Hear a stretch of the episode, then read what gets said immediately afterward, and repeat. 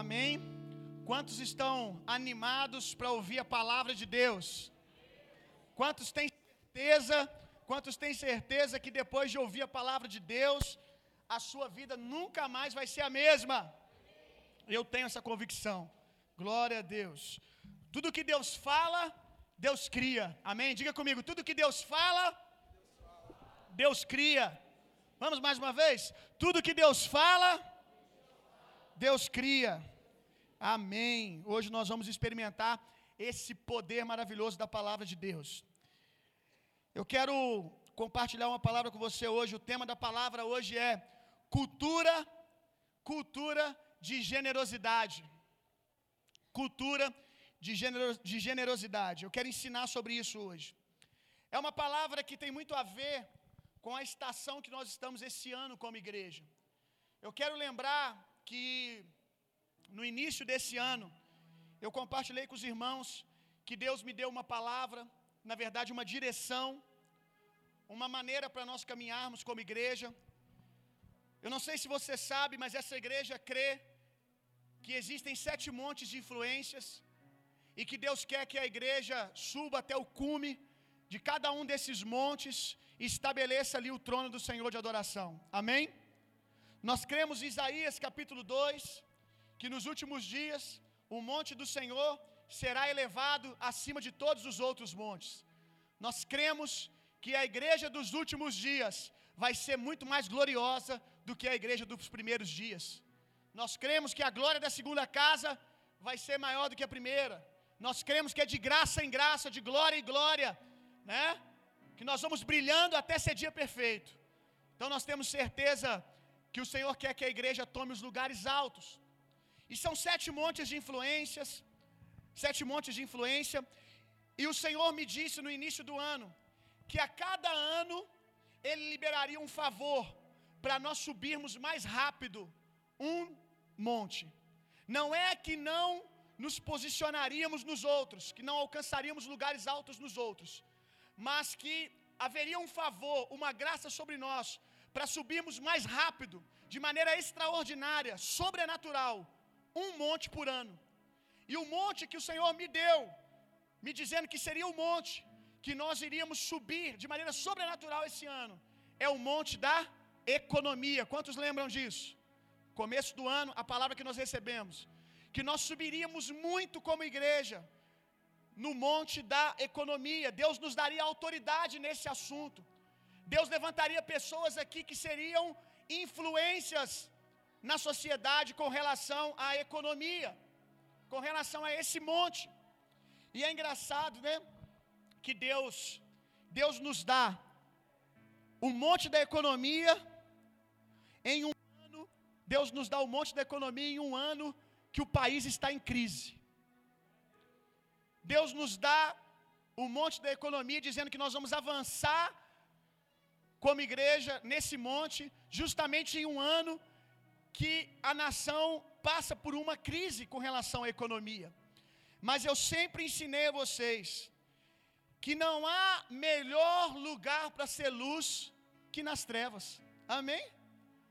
Se está escuro, se está no meio de trevas, é o melhor lugar para a igreja brilhar a sua luz. E eu tenho certeza que isso vale com relação a economia da nossa nação. Deus está colocando um favor sobre nós, aonde as pessoas vão olhar e vão dizer: só pode ter sido Deus, porque ao redor é caos, mas no meio deles existe favor e graça. Quantos creem nisso? Amém? Em tempo de crise existe uma coisa que Deus faz. Em tempo de crise sempre há transferências de riquezas. Abra sua Bíblia comigo lá em Daniel, capítulo 2, verso 21. Entenda uma coisa, meu irmão, não falta recurso na terra. Muitas vezes o recurso só está nas mãos erradas. Mas dinheiro tem. Infelizmente, o dinheiro, na grande maioria das vezes, está nas mãos erradas. E o dinheiro na vida de um cristão também não quer dizer que está na mão certa, porque tem muito cristão que ajunta para si mesmo. Mas eu creio em um tempo que Deus vai favorecer celeiros, pessoas que são celeiros para distribuir na vida dos outros, que tem um coração voluntário, que tem um coração doador. Então guarde isso, irmão. Em tempo de crise, sempre há transferência de riquezas. Olha o que Daniel diz. Ele muda os tempos e as estações. Ele remove os reis e estabelece os reis. Ele é quem dá sabedoria aos sábios e o entendimento aos entendidos. Então nós vamos ver, meu irmão, nesse ano, Deus movendo as cadeiras e muita gente assumindo lugares de autoridade. Amém? Com relação a esse setor da economia. É na crise, olha, olha a dinâmica de Deus, é incrível como Deus trabalha, né? Totalmente contra, na contramão do mundo. É no tempo de crise que Deus abre, que Deus abre os seus celeiros. Abra sua Bíblia comigo aí em Gênesis capítulo 41, verso 56. Gênesis capítulo 41, verso 56. Quando a crise está instalada, Deus manda abrir os celeiros. É o modo operante de Deus. Havia uma grande seca no Egito, mas havia um homem lá chamado José, como há você aqui, amém? Como há você aqui, juiz de fora um homem temente a Deus. De modo que, havendo fome sobre toda a terra, abriu José os celeiros. No meio da seca, no meio da fome, José abre os celeiros. E eu creio que o que Deus vai fazer nesse tempo de crise da nossa nação é abrir os celeiros. E quem é o celeiro? Celeiro é você, meu irmão. Você é o, é o celeiro do tesouro de Deus. Olha o que, que diz em 2 Timóteo 1,14: Guarda o bom depósito com o auxílio do Espírito Santo que habita em vós. Deixa eu te dizer uma coisa: ainda que toda a riqueza da terra fosse consumida, ainda que toda a riqueza da terra desaparecesse, ainda há tesouros dentro de você, meu irmão. Porque ainda que o ouro e a prata sejam consumidos na terra, o dono do ouro e da prata habita dentro de você. Há tesouros dentro de mim e há tesouros dentro de você. Recurso, meu irmão, dinheiro, ele é fruto de algumas coisas, ideias, sabedoria, estrutura emocional, inteligência emocional. E tudo isso é o tesouro que está dentro de você. Pobreza é um estado de mente. Você já ouviu isso diversas vezes, não é uma novidade. Pobreza é um estado de mente. Alguém que tem uma mente pobre pode ganhar na Mega Sena. É, aliás, eu não sei se você sabe, é, o índice de pessoas que ganham na Mega Sena e se tornam pobres, de novo, faltas de recurso, em tempo recorde, é absurdo. Por quê? Porque as pessoas ganham o tesouro, mas não têm uma mentalidade de riqueza. Aí elas perdem. Porque Pobreza é um estado de mente e riqueza é também. Então, se a sua mente for renovada pela palavra de Deus, se você tiver a sua mente apoderada, se você conseguir tocar as riquezas do Espírito, da mente de Deus que está dentro de você, meu irmão, você pode ter certeza. Você pode quebrar cinco vezes, seis vezes você vai se levantar. Você pode ter certeza disso, porque a bênção não é o dinheiro, a bênção é você. Você é o celeiro. Ainda que lá fora tenha escassez para todo lado, nesses dias Deus vai abrir mentes extraordinárias aqui dentro para criar coisas extraordinárias. Em nome de Jesus. Gênesis capítulo 26, essa eu quero que você abra, porque é base da nossa mensagem hoje. Gênesis 26, verso 1 ao 5.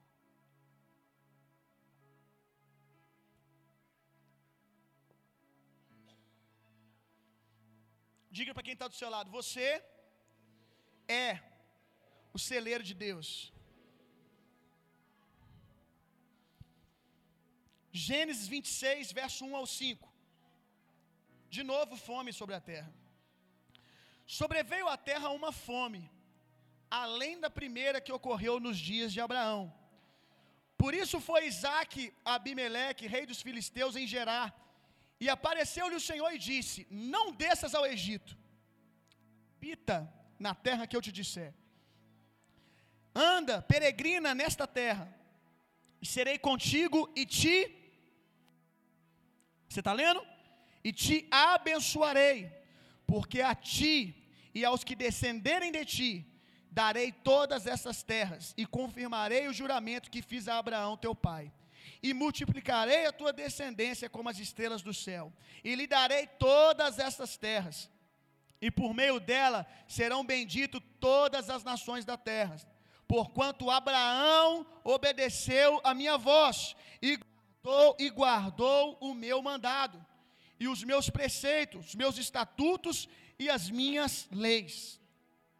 Deus está dizendo que vai prosperar Isaac no meio do caos, no meio do deserto. Deus está dizendo, Isaac, você não precisa sair daqui para lá para poder ver favor, porque o favor está em você, Isaac. A bênção está em você, Isaac. Mas por que, que a bênção está em você, Isaac? Porque você é uma pessoa especial? Não, porque você nasceu certo. Diga comigo, nasceu certo.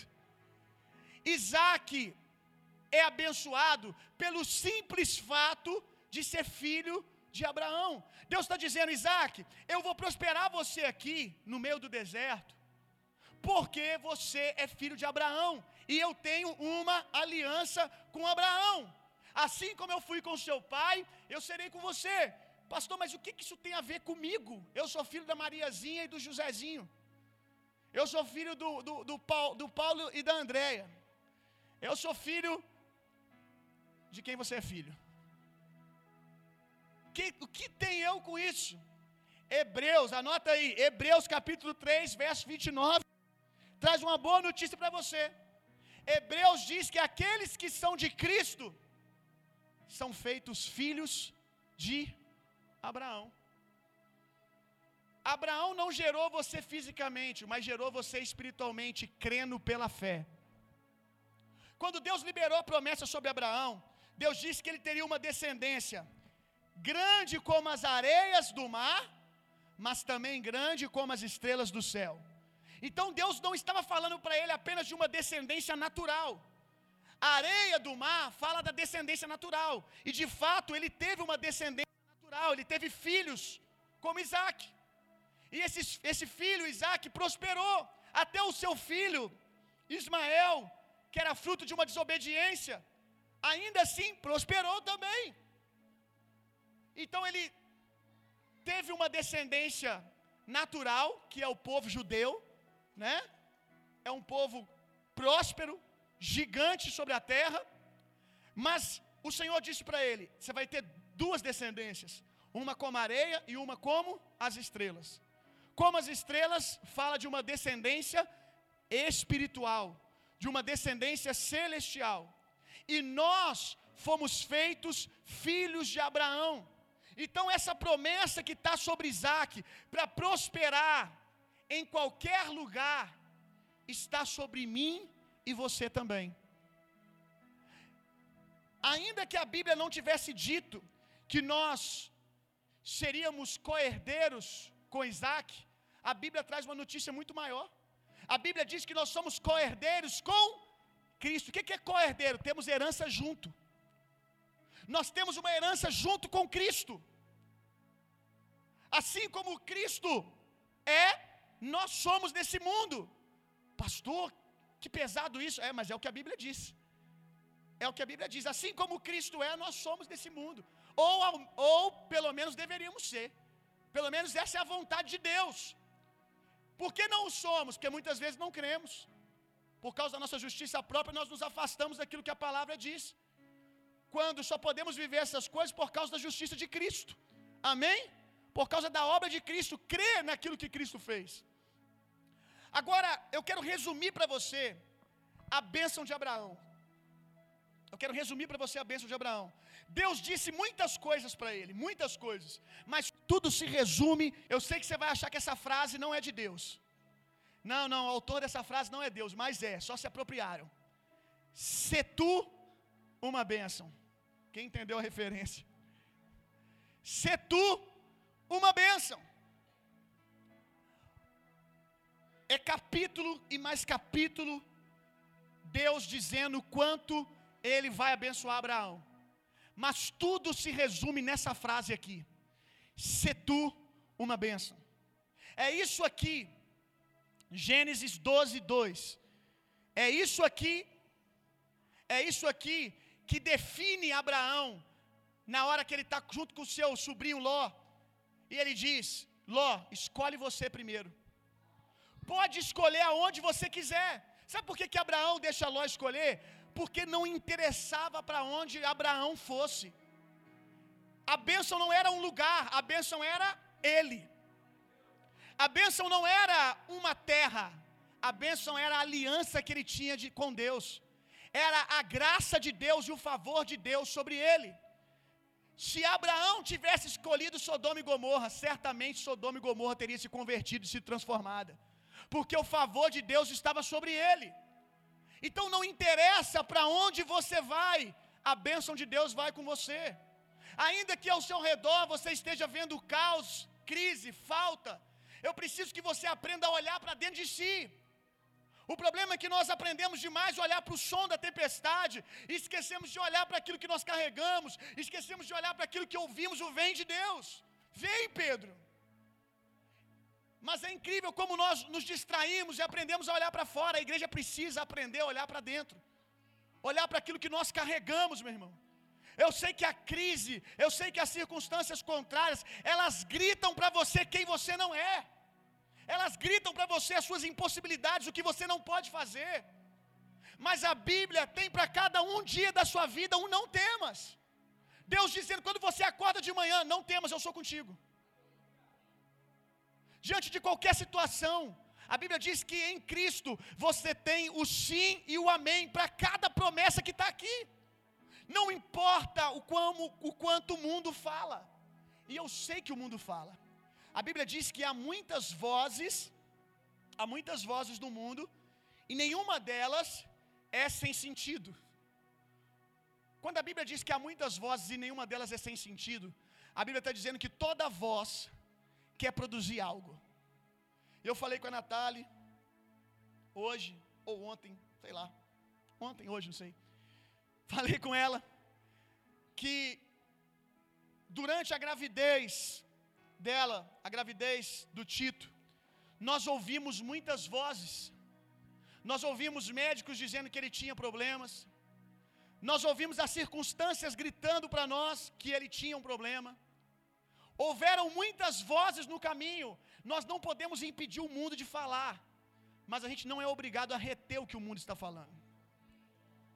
Eu, e eu perguntei para ela, amor, você faz ideia do que as vozes que falaram e nós não demos ouvido poderia ter produzido se nós tivéssemos por um minuto crido nessas vozes? Porque há muitas vozes no mundo, nenhuma é sem sentido. Sempre há intenção, sempre há uma intenção na voz do mundo, que é produzir algo. Mas graças a Jesus, durante o período da gravidez, a gente se escondeu debaixo das asas do Senhor e não demos ouvido a essas vozes, então elas não puderam produzir os resultados que elas queriam. Então aprenda, meu irmão, a ouvir a voz do Espírito que está dentro de você. Para toda situação de caos à sua volta, que diz que você não pode, existe a voz do Espírito dizendo: Você tem Pai. A Bíblia diz que o Espírito Santo está dentro de nós, dizendo todos os dias: Você tem um Pai, você tem um Pai, você tem um Pai. Porque todas essas vozes, elas trazem o seguinte diagnóstico: você está sozinho. Você está sozinho no meio dessa crise. A economia do país não pode te ajudar. Empresários não podem te ajudar. Um conselheiro não pode te ajudar. Você está sozinho. Você vai ver que essas vozes elas querem chegar a esse lugar. Toda vez que você consegue uma solução, ela traz um outro diagnóstico dizendo: também não vai dar. Também não vai dar dizendo sempre a mesma coisa. No final, essas vozes querem doutrinar você em um aspecto: você não tem pai. Você não tem pai, você está órfão. Quer ofender a obra de Cristo, porque Cristo diz que jamais nós estaríamos sozinhos. Amém? que jamais seríamos desamparados, que todos os dias, por meio da pessoa do Espírito Santo, Ele estaria conosco, e o Espírito nos ensina todas as coisas. Então o Espírito tem a solução, o Espírito tem uma direção, mas a gente precisa aprender a calar as vozes ao nosso redor e aprender a ouvir a voz de muitas águas do Senhor que está dentro de nós. Aprenda uma coisa, meu irmão. Às vezes você não pode impedir as tempestades que estão lá fora, mas você não precisa deixar a tempestade entrar dentro do barco. Aprenda isso, meu irmão. O mundo lá fora pode estar se acabando. A tempestade lá fora pode estar horrível. Só não pode ter uma tempestade dentro do seu barco. Você precisa ter uma convicção. Lá fora está trovejando, está relampeando. Como é que o menino, fala? Hã? Re, recampalejando. Repangalejando. Pode estar repangalejando. Amém. Pode estar re, repangalejando à vontade lá fora. Só não pode repanguelejar dentro do barco. Porque quem está dentro do barco é Cristo. Amém. Amém. Então você é o celeiro de Deus, querido. Não deixe nada dizer o contrário. Tire, tire os olhos. Imagina o diagnóstico que chegava para José. Bicho morto, gente passando fome. Mas ele tinha uma outra convicção: o meu celeiro está cheio. E a gente precisa andar nessa convicção. Ainda que o que eu estou olhando fora seja escassez, tem prosperidade dentro de mim, tem recurso, tem favor de Deus dentro de mim. Amém? Então você já aprendeu que você também é filho de Abraão, amém? Então você está debaixo da mesma promessa. Qual promessa? Ser uma bênção. Não é sobre ter uma bênção, é sobre ser uma bênção. Porque tem pessoas que têm coisas que não são bênçãos. Porque bênção vem para favorecer o outro. Aquilo que você tem e não aben... aquilo que você tem que não abençoa não é bênção, é maldição. Porque está te roubando de Deus. Bênção não é o que você tem, bênção é o que você é, meu irmão. E o que você é é um celeiro de Deus. E celeiro não é para você comer tudo sozinho. Celeiro é para você abrir as portas e matar a fome das pessoas ao seu redor. Amém. A bênção de Isaac. A bênção de Isaac não é porque ele se comportou bem. Percebe-se no texto que momento nenhum Deus condiciona a bênção à pessoa de Isaac. Deus diz: Isaac, você vai ser abençoado por causa de Abraão, por causa da obediência de quem? De Isaac. Você leu o texto, está escrito isso? Isaac, você vai ser abençoado por causa da sua obediência, porque você faz tudo certinho. É isso que está dizendo? Isaac, você vai ser abençoado porque Abraão fez tudo certinho. Porque Abraão cumpriu os meus mandamentos. Porque Abraão guardou a minha aliança. Você vai ser favorecido por causa do seu pai. Isso quer ser mais do que vencedor. Amém? É ser favorecido pela vitória de outro. Nós somos favorecidos pela vitória de Cristo. Isaac, aqui na frente, Isaac vai mentir. Isaac vai mentir. Para tentar preservar a vida dele, ele mente dizendo que a esposa dele era irmã. E ainda assim, ele vive o favor de Deus. Pastor, você está dizendo que eu posso mentir e viver o favor de Deus? Deixa eu dizer uma coisa para você, meu irmão. Você não pode viver mentindo e dizer que você é filho de Deus, porque isso são coisas dos filhos das trevas. Mas eu estou dizendo que às vezes você erra, sim ou não? Como diz João, se pecardes. Se pecardes. Mas quando se acontece, você não tem que entrar em desespero, dizer, já era tudo. Não, não, não, não, não tem nada a ver com seus acertos, tem a ver com o acerto de Cristo. Volta para Cristo, volta para Jesus. Porque você é favorecido por estar nele. Mentir é ruim. Mentir traz consequências horríveis. Mentir é horrível. Ninguém aqui está te ensinando a mentir, mas nós estamos te ensinando a não se posicionar diante de Deus por causa da sua verdade, porque a sua verdade não dura. Quantos entenderam? A sua verdade não dura. Amém? Quantos entenderam? Eu quero falar para você agora sobre terra prometida, graça e semeadura. Terra prometida, graça e semeadura. Como que essas coisas se comunicam? Terra prometida, graça e semeadura. Porque é necessário a gente compreender, quando a gente fala de graça de Deus, quando a gente fala da dispensação que nós estamos, da graça de Deus, algumas pessoas acham que a graça de Deus, a dispensação da, a dispensação da graça nos isenta da semeadura. se eu estou na terra prometida, se eu estou na graça, então eu não preciso semear. A graça de Deus não nos isenta da semeadura. Pelo contrário, pelo contrário, ela nos convida. E eu vou te provar isso. A fé se move, meu irmão. A fé fala. Se você crê naquilo que a graça de Deus derramou sobre você, você tem atitudes correspondentes a isso. A sua fé fala, a sua fé se move. Fé dá para ver. Quando você crê, você tem atitudes de quem crê. Quando alguém te chama para fazer uma refeição na casa dele, diga amém. Isso é muito bom. Amém? Quando alguém te chama para almoçar, e vamos supor que essa pessoa seja o José. Uau! Isso vale mais um amém. Porque se for o José, você vai comer bem, meu amigo. Se o José chamar você para comer na casa dele, você prepara que vai ser um banquete, que ele é o mestre da cozinha. Aí o José te chama para comer na casa dele, você pergunta quanto é? Aí o José fala: Não, cara, tudo de graça, você é meu convidado. Você chega na casa do José, você senta na mesa e o José fala assim para você: Sirva à vontade, come à vontade, o quanto você quiser.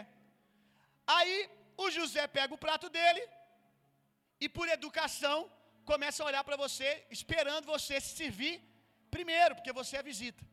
Mas passa um minuto, passa dois, passa três, passa quatro, passa cinco minutos e você está olhando para o José e para o prato.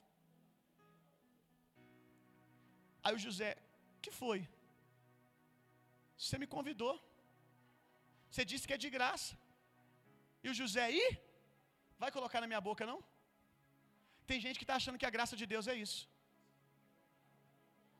A graça de Deus é a comida paga, mas quem coloca na boca é você, meu irmão. A graça de Deus é comida liberada. Mas Deus não vai pegar na tua mãozinha e enfiar na tua boca, não. É você que pega e come. Se Deus diz para você que a terra é boa e te dá semente, isso é graça de Deus. Porque você não teve que comprar semente. Você não teve que pagar pela terra. Você não teve que fazer absolutamente nada. A única coisa que você tem que fazer é crer que se a terra é boa, eu jogo a semente. Pronto. Quantos entenderam o que eu disse? Ficou bem desenhado? Amém. A graça, pega isso aqui. Graça, essa frase não é minha, tá? Mas não sei de quem que é também. A graça não a graça não é ausência de esforço. É ausência de mérito. Graça não é necessariamente ausência de esforço. É ausência de mérito. Anotou?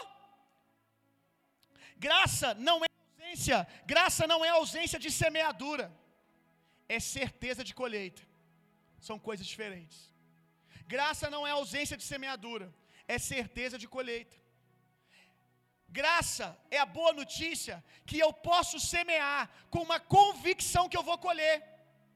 Porque apesar de eu ser um péssimo semeador, a semente é boa. Porque apesar de quem eu sou, ainda que eu não mereça, eu posso ficar em paz que eu vou colher. Por quê? Por causa da graça de Deus. Porque eu não colho, eu não colho por causa do meu caráter, eu colho por causa do caráter de Cristo. Mas ainda assim, meu querido, você precisa semear. Se você crê, semeia.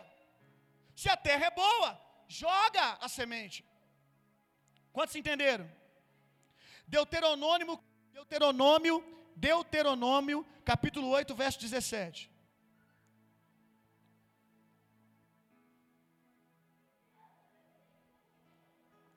Se você ainda não entendeu como terra prometida é graça e semeadura se comunicam, você vai entender. Deuteronômio 8, 17.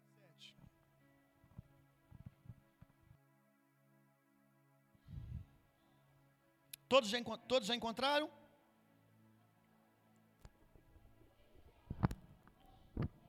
E não digas no teu coração, preste atenção aqui, o contexto.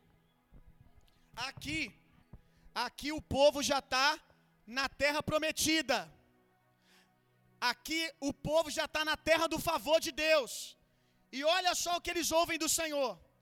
Não digas no teu coração, a minha força e a fortaleza da minha alma me adquiriram essas riquezas. Quando estiveres na terra, não digas no teu coração, a minha força e a fortaleza da minha mão me adquiriram estas riquezas. Numa, no, no período do deserto, no período do deserto, ninguém tinha que semear nada. No período do deserto, ninguém tinha que semear nada. Caía do céu. Acordava de manhã, a comida já estava na mesa. Chegava de tarde, café da tarde já estava liberado. Não tinha que semear, até porque não tem como semear no deserto, porque a terra não era boa. Então saía a favor. Mas quando eles entraram na terra prometida, cessou o maná. Na terra prometida não caía mais comida do céu. Tinha comida? Tinha com muita fartura. A Bíblia diz que o cacho de uva, dois homens tinham que carregar, de tão grande que era.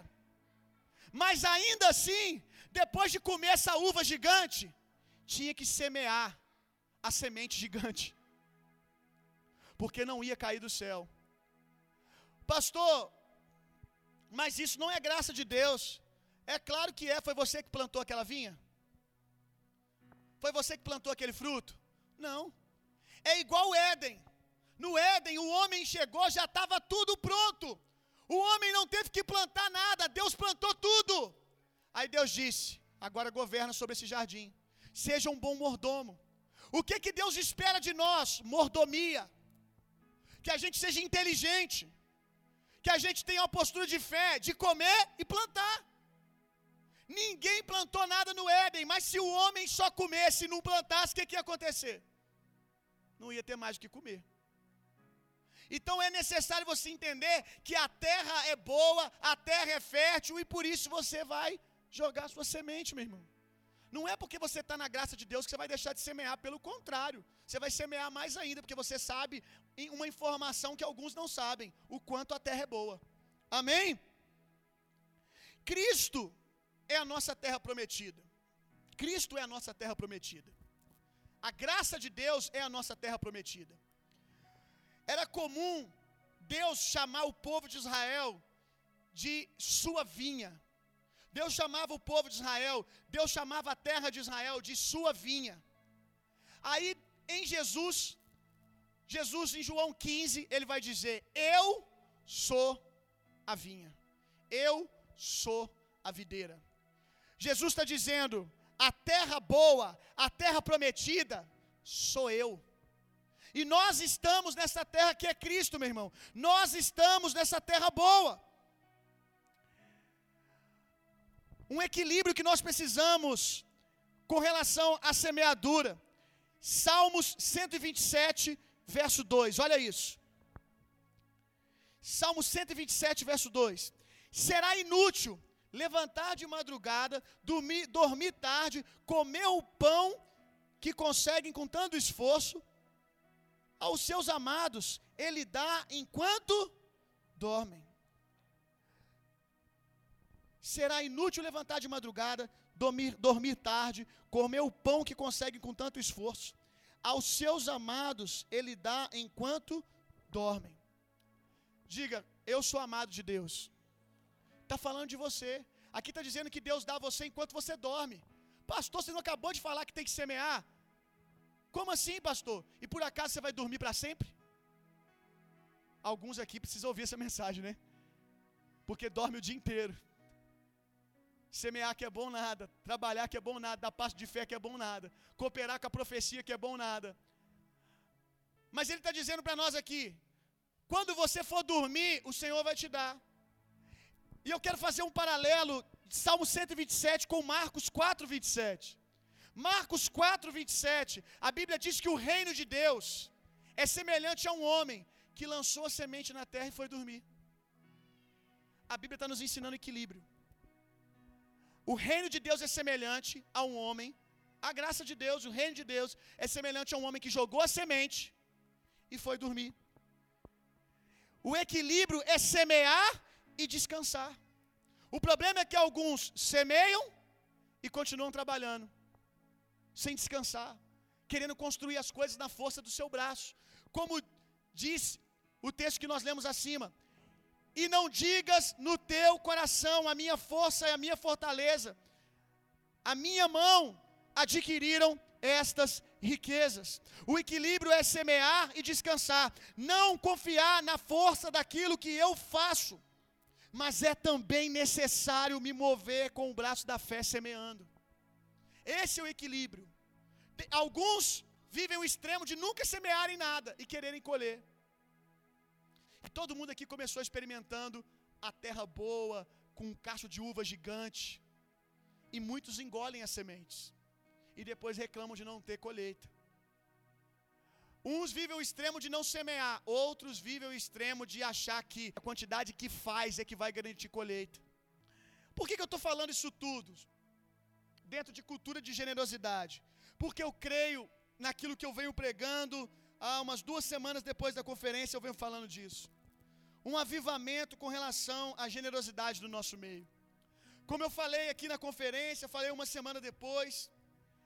Eu creio, meu irmão, que Deus quer que a gente viva obras maiores, obras extraordinárias. Eu não vou ter por parâmetro o que eu vejo como igreja por aí. O meu parâmetro é o reino de Deus. O meu parâmetro é a palavra de Deus. Eu não aceito nada menos do que aquilo que a igreja de Atos dos Apóstolos viveu, meu irmão. Como eu disse para vocês, o Senhor disse que nós viveríamos as mesmas obras e obras maiores. E quando a gente vai para o ministério de Jesus, a gente vê Jesus se movendo com sinais e maravilhas e levantando recursos. Com sinais e maravilhas, Jesus alimentava a multidão, multiplicando pão e peixe. Para pagar o imposto, ele mandava Pedro ir lá pescar, e quando chegava no lago, tinha uma moeda dentro do peixe. Isso é sinal e maravilha. Isso é maravilhoso. Eu também quero viver isso, meu irmão. De fato, já vivemos algumas vezes aqui, como já disse. Mas o que, que eu almejo nesses dias? Obras maiores. Maior é dar do que receber. Eu quero viver uma dimensão, meu irmão, de desprendimento. Eu quero viver um lugar, meu irmão, que o nosso sinal e maravilha, o extraordinário, vai ser quando nós começarmos a repartir os nossos bens uns com os outros. Porque no ministério de Jesus, a gente vê que Jesus, para alimentar uma multidão, ele tem que usar os peixinhos de um menino. Será que nenhum dos discípulos tinha um pedaço de pão? Será que nenhum dos discípulos tinha como conseguir um peixe? Ou será que ele não encontraria fé nos discípulos como ele encontrou nesse menino? Para Jesus alimentar uma multidão, ele precisou de um pãozinho um peixinho de um menininho. Mas em Atos dos Apóstolos, para alimentar a multidão das viúvas, a multidão dos órfãos, não foi necessário multiplicar pão e peixe, porque a igreja começou a dar. Porque a igreja começou a repartir aquilo que tinha. Porque a igreja colocou os seus bens à disposição do reino de Deus. É esse nível de milagre que eu quero viver, meu irmão, que eu almejo nesses dias. É esse tipo de avivamento, porque a gente quer o avivamento de Atos dos Apóstolos, o preenchimento do Espírito Santo, a multiplicação da igreja nas casas, a unidade, as multidões se convertendo, mas quando se fala de compartilhar os bens, a gente até finge que isso não faz parte do avivamento. Mas isso está lá no mesmo avivamento. Quando a gente canta aqui, que seja hoje, que seja agora, quando a gente canta, faz de novo, a gente está cantando para ele fazer de novo isso. Mas ele não vai usar pão e peixe, não, porque quando nós cantamos faz de novo, nós estamos falando de Atos 2, nós estamos falando de multiplicação de pão e peixe, não.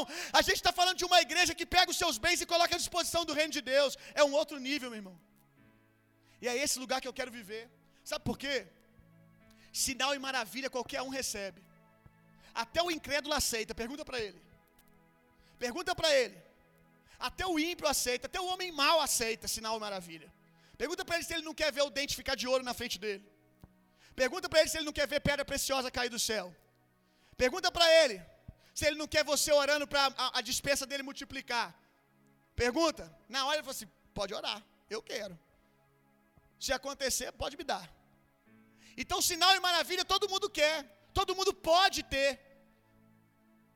Agora eu quero perguntar para você: e dá? Isso é só para os filhos de Deus, meu irmão.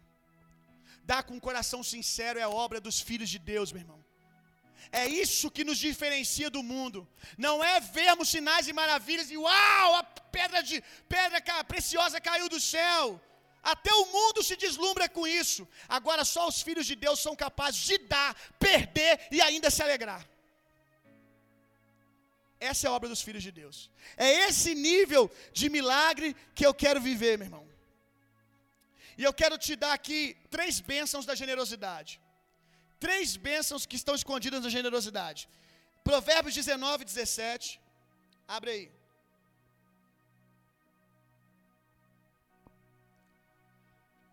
O que se compadece do pobre empresta ao Senhor, o qual virá pagar com juros largamente vantajosos.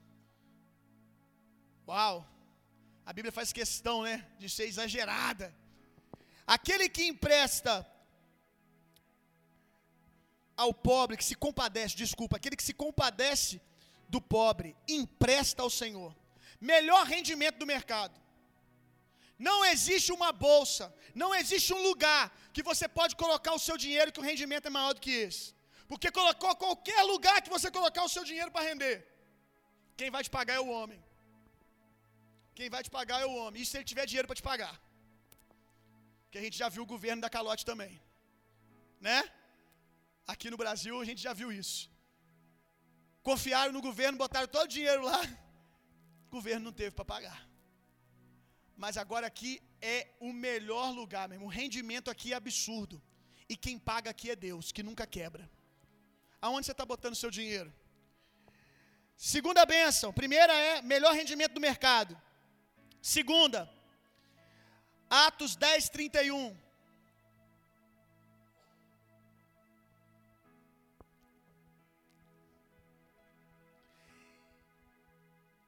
E disse, os, e disse a Cornélio: A tua oração foi ouvida e as tuas esmolas em memória diante de Deus.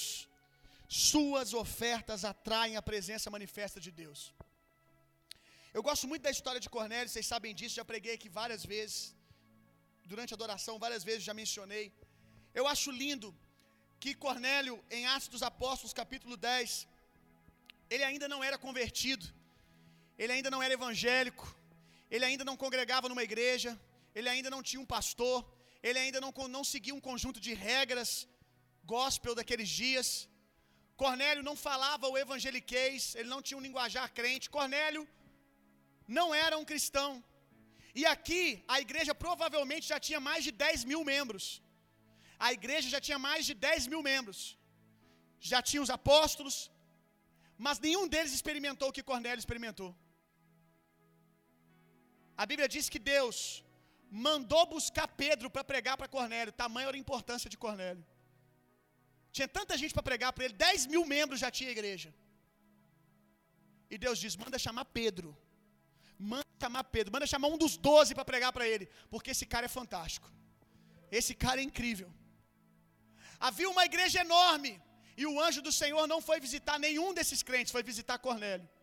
Alguns que já cumpriam um conjunto de regras naqueles dias, já frequentavam a igreja, já congregavam, faziam um monte de coisa. Mas o Senhor decidiu visitar Cornélio. E a Bíblia diz por quê? Por causa das orações, mas também por causa da generosidade dele, não só as orações. Cornélio andava num nível de generosidade que eu tenho curiosidade de saber como que era. Porque meu irmão atraiu a presença de Deus. O próprio Deus mandou chamar um pregador para pregar para ele, por causa do nível de generosidade que ele vivia. Que tipo de oferta era essa, meu irmão? Que tipo de coração que ele tinha, né? Que tipo de coração? Qual era a maneira? Qual era a postura? Que tipo de mensagem? Que tipo de mensagem passava as ofertas de Cornélio? E ele aqui não ofertava do altar, não, porque ele não era cristão ainda, ele ofertava na vida dos pobres, da viúva, na vida das pessoas, dos seus irmãos. Que tipo de coração esse homem tinha? Que tipo de postura era essa que atraiu o Senhor? E eu quero que a gente entre nesse, que a gente entre nesse nível de Cornélio, porque eu creio, meu irmão, que os sinais e maravilhas que vocês almejam passam por uma cultura de honra com os outros. Os sinais e maravilhas que vocês querem ver, porque eu sei que vocês querem. Quando eu conto para vocês que eu já vi a, a, boca das pessoas ficarem de ouro na minha frente, sobrenaturalmente, não comigo orando, eu, eu acompanhando ministros. Quando Gabriel volta de uma viagem e diz que os ministros mostraram para ele um potinho com um monte de pedra preciosa dentro do pote, a qual eles disseram que cai no meio da adoração enquanto eles estão adorando a Deus, começa a cair pedra preciosa no meio do altar. Ah, pastor, eu só acredito vendo. Eu posso te falar que eu vi. Eu não vi as pedras caindo, mas eu acho que eu vi um negócio mais difícil. Eu vi o dente das pessoas ficar de ouro na minha frente. Eu vi, como eu já contei aqui, fivela de cinto ficar de ouro na minha frente. Eu vi metade da fivela ficar de ouro e outra metade ficar de metal, porque Deus tem senso de humor, né? Vou fazer só a metade, para você não falar que já veio assim. Que é obra de homem. Eu já vi tudo isso e eu creio que vocês almejam tudo isso. Vocês querem viver isso? Eu também quero. Eu também quero viver tudo isso. Eu também quero viver a visitação dos anjos, como a igreja de Atos dos Apóstolos vivia. Que era normal para eles viver no meio dos anjos, sendo ministrado pelos anjos. Eu quero viver tudo isso, mas eu entendi em casa orando e preparando essa mensagem. Que esse ambiente de sinais e maravilhas que a gente quer viver passa intimamente passa intimamente pela postura de honra que nós temos uns com os outros. Porque Cornélio viveu sinal e maravilha, o anjo foi na casa dele. O anjo foi em forma corpórea na casa de Cornélio. Mas o anjo foi na casa de Cornélio depois que primeiro ele aprendeu a honrar os seus irmãos. Ele atraiu sinais e maravilhas depois que ele aprendeu a dar para os seus irmãos. Então, a maneira que nós nos honramos aqui vai determinar se nós seremos honrados pela presença manifesta de Deus com relação a sinais e maravilhas. E aqui eu não estou falando sobre ter o Espírito Santo. Uma coisa que vocês têm que parar de mimimi. Quando eu prego, aí eu falo sobre a presença de Deus, mas eu tenho a presença de Deus. Meu filho, uma coisa é você ter a presença, do, a pessoa do Espírito em você. Outra coisa é a presença manifesta de Deus a multiforma de Deus. Você acha que você já esgotou Deus só porque você tem o Espírito Santo dentro de você? Espera aí, meu irmão, você não viu foi nada ainda. Deus na sua multiforme, se manifestando aqui de maneiras diferentes. E a gente tem visto isso cada culto uma maneira nova que Deus vem, um toque fresco, um toque precioso, um toque novo, algo que nós não tínhamos experimentado ainda. Mas com relação a esses sinais e maravilhas que vocês desejam, eu tenho certeza que passa pela maneira que vocês precisam aprender a honrar os seus irmãos. Primeiro, honre os seus irmãos. E eu tenho certeza que nós vamos atrair a presença de Deus com relação a essas coisas no nosso meio. Amém? Terceiro, a generosidade é uma linguagem de amor. Terceira bênção da generosidade, que se comunica com o que eu acabei de falar, né? Porque eu disse para vocês que você precisa aprender a honrar o seu irmão. A generosidade é uma linguagem de amor. Aí eu coloquei algo aqui. Às vezes é necessário calar o estômago para abrir os ouvidos e falarmos ao coração. A gente precisa ter uma cultura de generosidade, meu irmão. Porque não adianta você chegar lá fora e dizer: o reino de Deus está aqui, o reino de Deus é chegado, e eu quero te pregar o evangelho e o estômago do cara está gritando. E ele está com fome. Não importa qual alto você fala do evangelho, o estômago dele fala mais alto. Eu tenho fome, eu tenho uma urgência agora. Então a gente precisa, com a nossa cultura de generosidade, calar a necessidade das pessoas primeiro, meu irmão. Suprir o estômago dela. Amém? Para que depois a gente fale ao coração. Para que depois os ouvidos dela se abram e possa cair a mensagem no coração. Generosidade é uma linguagem do amor. A gente vive isso aqui, né, de maneira muito bonita no Superseed. Superseed é um evento que nós fazemos, é um dia que nós damos presente uns para os outros. Mas o Superseed não pode ser um evento, ele tem que ser a celebração de uma cultura. O Superseed não pode ser um negócio que a gente fica esperando o ano inteiro. Ah, não, eu vou abençoar no Superseed. No Superseed eu vou abençoar alguém.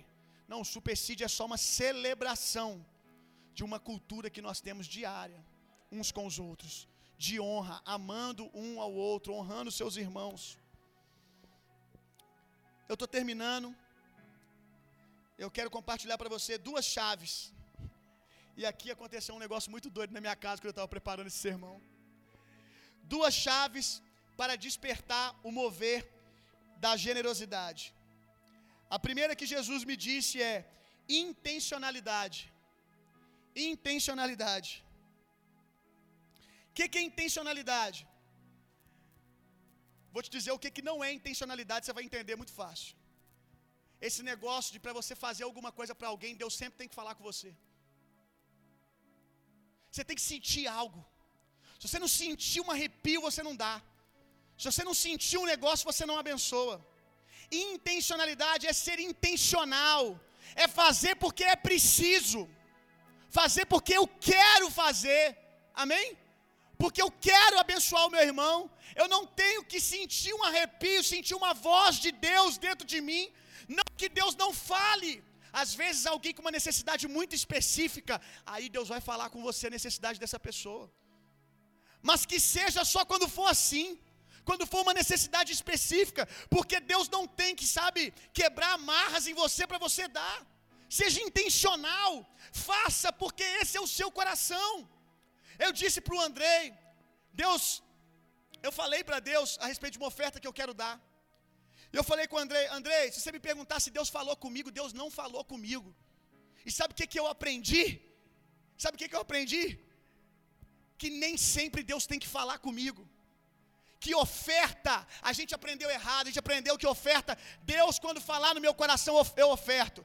Oferta não é Deus falando com você, oferta é você falando com Deus. A ordem está errada.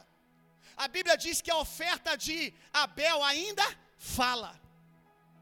Oferta é para você falar com Deus, não é Deus ter que falar com você. Abra sua Bíblia comigo aí. 2 Coríntios 9, 7.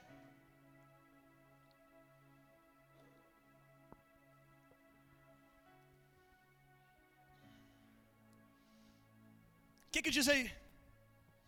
Vamos ler todo mundo junto? 2 Coríntios 9, 7. Um, dois, três, vai.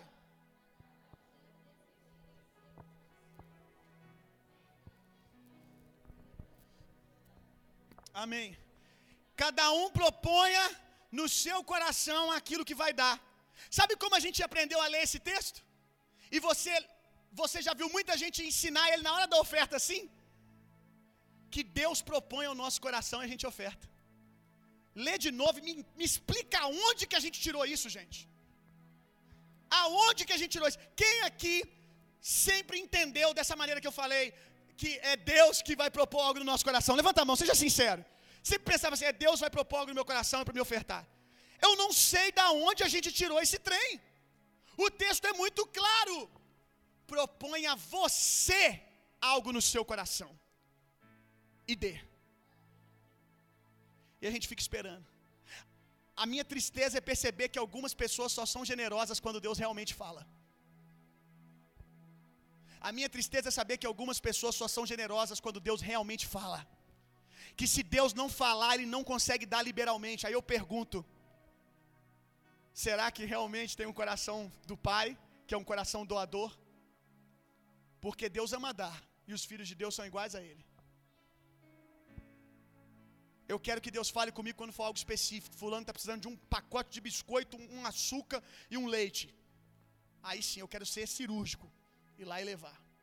E que eu aprenda em nome de Jesus chegar lá. Deus mandou te dar um saco de arroz, um, açúcar, um leite. Mas eu passei no caminho e comprei mais isso aqui também. Mas eu só quero que você saiba que isso aqui Deus falou que era para te dar.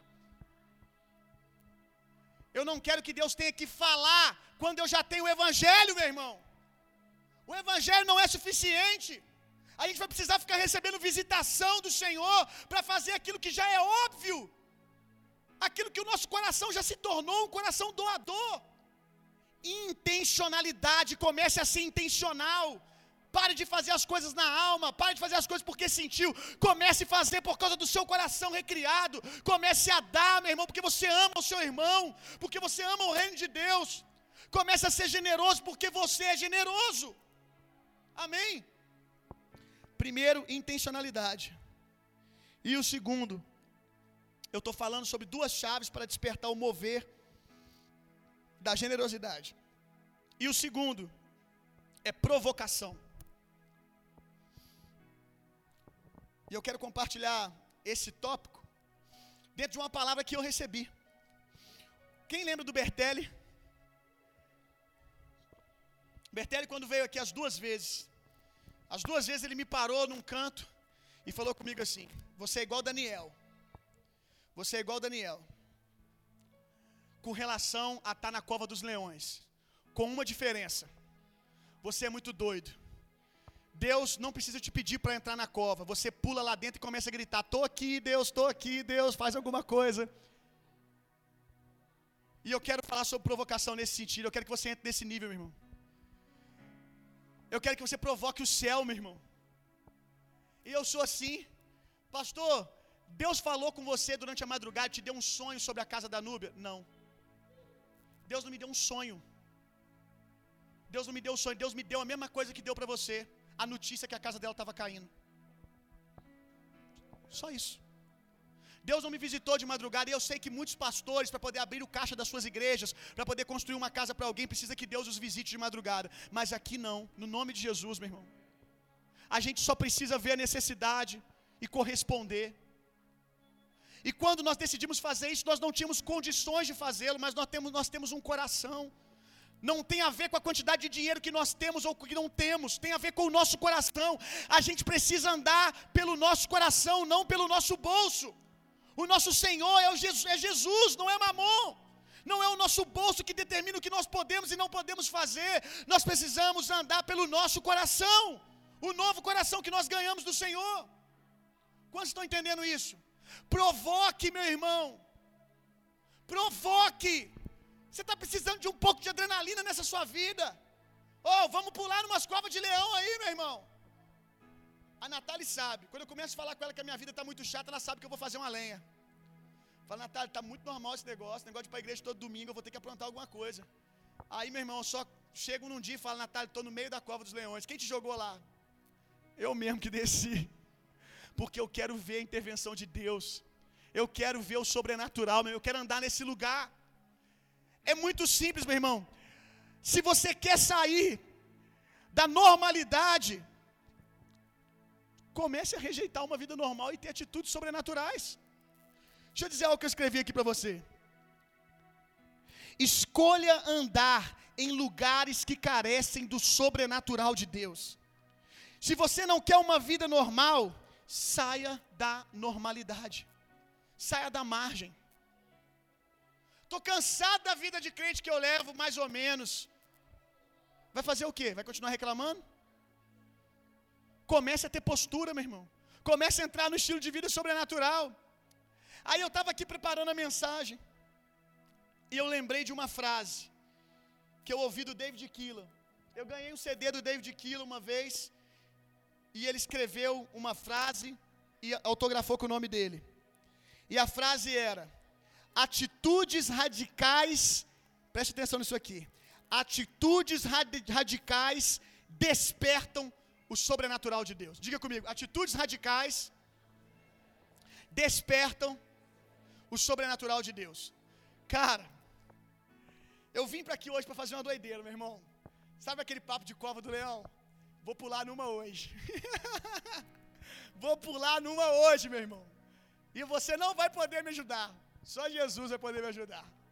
E é por isso que eu estou pulando lá, porque você não pode ir lá me ajudar. Eu, eu vim, tem uns três dias que eu decidi pular nessa, nessa cova de leão. Tem três dias que eu decidi tomar uma postura e mergulhar num lugar do sobrenatural de Deus, onde eu preciso de Deus. E eu confesso que nesses três dias, eu passei para minha esposa o que eu queria fazer. Aí falei, amor, você precisa orar para ter paz no seu coração, porque eu já decidi, vou fazer. A não ser que você fale para mim que não. Aí eu passo a bola para você. Ela falou, não vou orar. Aí toda hora, durante o dia, eu ia orar, tomando banho, e eu ouvi o diabo dizer: Você é um irresponsável, você é doido, cara. Olha que você vai arrumar, não faz isso.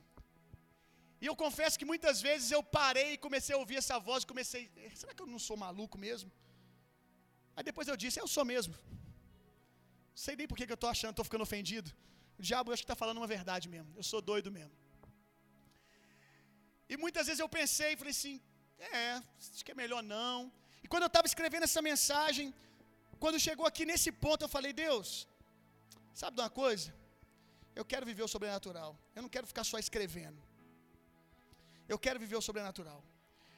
Aí quando eu comecei a escrever atitudes radicais, desperto o sobrenatural de Deus, o meu celular estava assim do meu lado na cama, naquele texto que nós acabamos de ler, 2 Coríntios 9, 7, que foi onde eu deixei marcado com marca-texto. Quando eu comecei a escrever isso e falar no meu coração, vamos para dentro, vamos embora, Jesus, vamos fazer. E eu comecei a escrever: atitudes radicais despertam o sobrenatural de Deus. Meu irmão, meu celular começou a mexer sozinho, sem brincadeira. Meu celular, a Bíblia, começou a folhear rapidaço. Aí eu pensei, mais um celular quebrado, velho. Porque o meu outro celular, o touch screen dele, você lembra, né, Hudson? Ficou doidão. Aí ele ficava mexendo sozinho a tela. Só que esse celular é novo. Aí eu já, poxa, falei de fazer uma loucura hoje, já começou o capeta tocando no meu celular, misericórdia. Gente, mas aí a Bíblia foi, trrr, pum. Ela não foi parando, não, sabe?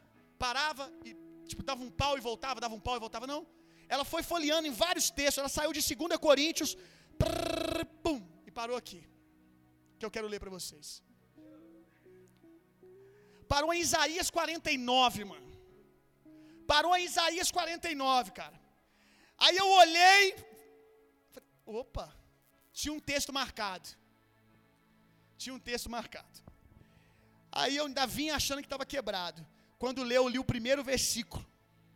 15. Isaías 49, 15. O que está escrito em Isaías 49, 15? Espera aí que eu vou te falar.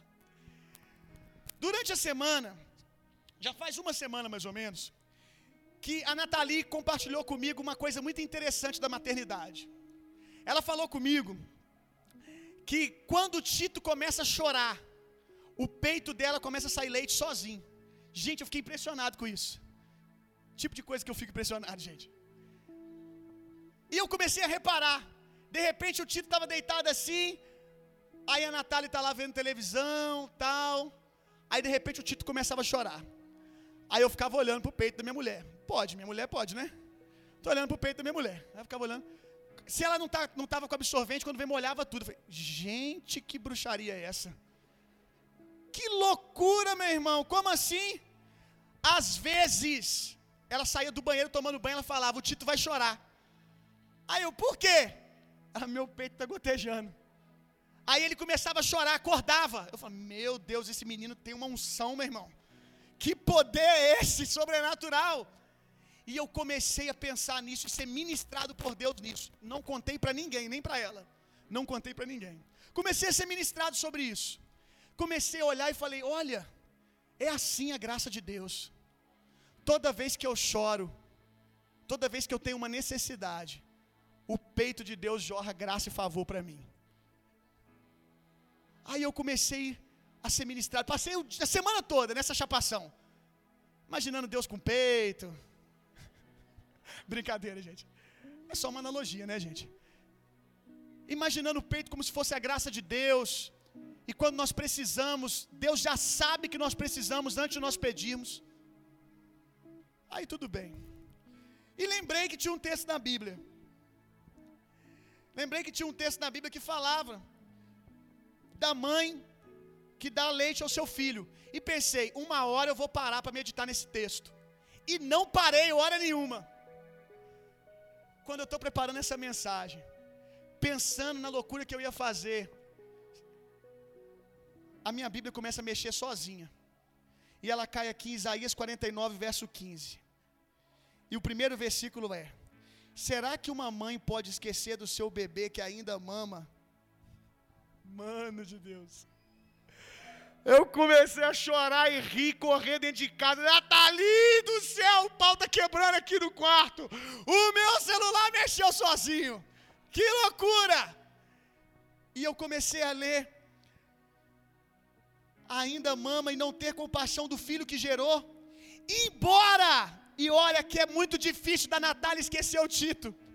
Porque nem que seja para o peito dela parar de jorrar, ela dá leite para ele, meu irmão. Ainda que, por mais difícil que seja, uma mãe esquecer do filho que gerou, embora ela possa se esquecer, eu jamais me esquecerei de você. E o texto continua. Veja, eu gravei você, eu comecei a ler falando para mim. Veja, William, eu gravei você na palma das minhas mãos. Seus muros estão sempre diante de mim. Seus filhos apressam-se em voltar. E aqueles que despojaram afastam-se de você. Pensei em você, Sandrinha. Pensei na Sandrinha e no Zé. Aí ele disse: William, erga os olhos ao redor. Esse foi o verso que estava marcado. Lembra que eu falei que tinha um verso marcado? Era esse que estava marcado. Por quê? Porque eu falei, Jesus. Um pouco antes de preparar essa mensagem, eu fui para casa dos meus pais e eu fui falando, Jesus, eu não quero pregar essas coisas e as pessoas não virarem chaves na vida delas. E elas não começaram a viver o sobrenatural com relação às suas vidas financeiras, com relação à prosperidade do Senhor em todos os sentidos, emocional. Eu não quero apenas falar, Jesus. Eu fiquei com isso no meu coração, que eu ia ficar apenas falando. Aí olha o que, que ele diz: Erga os olhos ao redor, todos os seus filhos se ajuntam e vêm até você. Juro, meu irmão, quando eu li isso aqui eu pirei. Juro pela minha vida que você vestirá todos como ornamento. Você os vestirá como uma noiva, declara o Senhor. Deus vai vestir todos vocês, meu irmão. Deus vai ornar e enriquecer todos vocês. Eu estou falando de riqueza aqui, não é de quantidade de dinheiro, meu irmão. Eu estou falando da riqueza que eu estou pregando desde o início de uma cultura de generosidade. Amém. Queria chamar a Natália aqui. Vem cá, amor.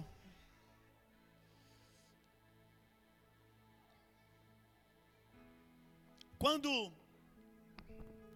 o Senhor me deu esse verso 15, eu sabia que ele não era só para mim, é para uma pessoa que está aqui. Será que uma mãe pode esquecer do seu bebê? Porque eu preparei essa mensagem pensando numa pessoa. Como que Deus é lindo? Como que Deus é lindo? Porque eu estava pensando na Vanessa. Estava pensando na Vanessa o tempo todo que eu preparei essa mensagem. Aliás, tem uns três dias que eu estou pensando nela. E quando chegou no verso 15, Deus chamou ela de mãe, velho. Eu achei isso incrível. Eu achei isso incrível, Deus chamando ela de mãe, porque a Vanessa adotou uma criança. Ela adotou uma mocinha linda. E a Vanessa é solteira. Solteira, assalariada. E recebeu uma palavra de Deus e adotou uma criança. E essa semana ela acabou comigo. Porque ela foi no meu gabinete para perguntar o que, que eu achava que ela deveria fazer, porque ela estava pensando em adotar mais uma. Aí eu fui para casa e falei assim: Meu Deus do céu, cara. Que mulher é essa, meu irmão? Uau, cara. Trabalha em dois empregos, cara. A, a menina que ela adotou, ela poderia ter colocado no colégio público, mas ela paga um colégio particular. Ela se esforça sozinha para pagar um colégio particular. Aí eu fui para casa depois do gabinete com ela, eu falei: "Meu Deus do céu, cara, eu preciso fazer algo para virar uma chave na vida da Vanessa, cara". E eu falei no meu coração: "Jesus, vou dar o meu carro para Vanessa". Porque Jesus ele é muito doida. Ela pulou nesse buraco, cheio de leão. E eu preciso fazer por ela o que você faz por mim, Jesus. Socorrer ela. Preciso que você me use. Eu falei, Jesus, eu vou dar meu carro para Vanessa. Jesus não falou comigo, não. Eu decidi falar com ele. Porque eu quero virar uma chave na vida dessa igreja, meu irmão. Eu quero virar uma chave na minha vida e na cultura dessa igreja.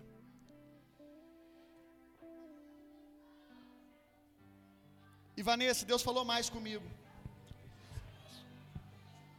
Deus mandou te falar que a dívida que a igreja tinha com você está sendo paga hoje. A dívida que a igreja tinha com você está sendo paga hoje. E eu tenho um privilégio de poder pagar essa dívida. A Vanessa não tem carteira de motorista. Eu preciso de alguém para pagar a carteira dela. Essa pessoa tem que aparecer aqui para pagar a carteira. Já está paga a sua carteira de motorista. Vanessa, quero fazer um voto contigo aqui hoje, com a minha, com a minha esposa, com meu filho. Primeira vez que o Tito vem na igreja, não podia ser diferente. Ele já está começando o ministério dele hoje. Quero fazer um voto com você. Falei que a minha esposa, meu carro falta um ano para pagar. Eu vou fazer o seguinte: até você tirar a carteira, eu vou pagar o documento do meu carro. Tem uma multa, eu vou pagar essa multa. E até você tirar a carteira, você não pode dirigir ainda. Até você tirar a carteira, eu vou tentar vender o meu carro e te dar um carro no valor de 20 mil reais. Se eu não vender o meu carro até você tirar a carteira, e depende do seu tempo. Você vai tirar a carteira em um mês, em três semanas, quando você quiser. Você fica à vontade. Se você tiver com a carteira na mão e eu não tiver vendido meu carro, eu vou te dar o meu carro e vou pagar ele até o final do ano, todas as parcelas como se ele fosse meu. Tá bom? Que Deus te abençoe e que você possa adotar muitas crianças em nome de Jesus. Nós amamos o seu chamado, nós amamos o seu ministério. Amém? Se coloque de pé no seu lugar, meu irmão.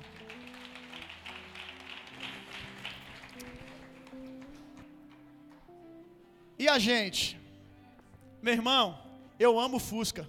Falei que a Nathalie já tem um tempo que eu tô afim. Falou que é para dar para alguém que está precisando mais do que ele do celular dele. Uau. Eu gosto de Fusca. Vou comprar um Fusquinho de dois contos. Né, amor? A Natália perguntou assim: cabe beber conforto? Falei, a gente dá um jeito. Se não tiver o cinto, nós manda fazer, meu irmão. E nós vamos andar de Fusca até Jesus achar que a gente tem que andar de Fusca. O que eu não posso andar é no meu carro e saber o que a Vanessa está fazendo pelo reino de Deus e não fazer nada. Que Deus te abençoe. Te amo muito, Vanessa. Te amo muito. Acredito muito no que você carrega. E eu queria poder fazer isso por mais pessoas aqui. Você pode ter certeza. Eu nunca pedi para Deus carro. Eu sempre pedi para Deus, Deus, quero carro, eu quero dar carro. Você pode ter certeza que todo carro que eu tiver, o próximo a ser abençoado pode ser você. Amém?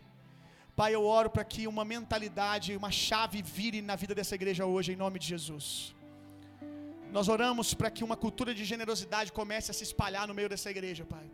Nós sabemos que nós não temos muitas pessoas aqui com muitas posses, mas nós temos corações incríveis nesse lugar. Que o Senhor possa, no nome de Jesus, prosperar cada um dos homens e mulheres dessa igreja, não para o enriquecimento deles, mas para o enriquecimento do seu reino. No nome de Jesus, libera uma onda do seu favor na vida dessa igreja, Pai. Nós não queremos ser a igreja que as pessoas ganham carros e ficam testemunhando: ganhei carro, ganhei o segundo, ganhei o terceiro. Nós queremos ser a igreja que as pessoas ficam gritando: eu dei mais um, eu dei outro, dei outra casa, eu compartilhei o que eu tinha. No nome de Jesus, ó oh Pai. Eu oro por essa cultura na vida da nossa igreja. Em nome de Jesus. Amém.